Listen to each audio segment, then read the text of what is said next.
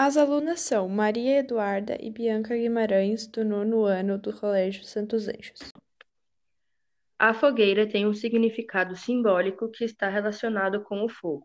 Simboliza a purificação e o renascimento. De acordo com crenças cristãs, Jesus Cristo e alguns santos reivindicavam os corpos passando por uma fogueira. As fogueiras juninas têm origem pagã de tradição europeia.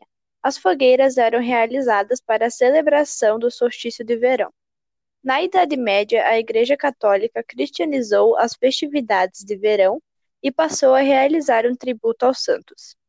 No dia 24 de junho, passou-se a celebrar o Dia de São João, e nas festividades manteve-se a tradição da fogueira, um dos símbolos das festas juninas até hoje.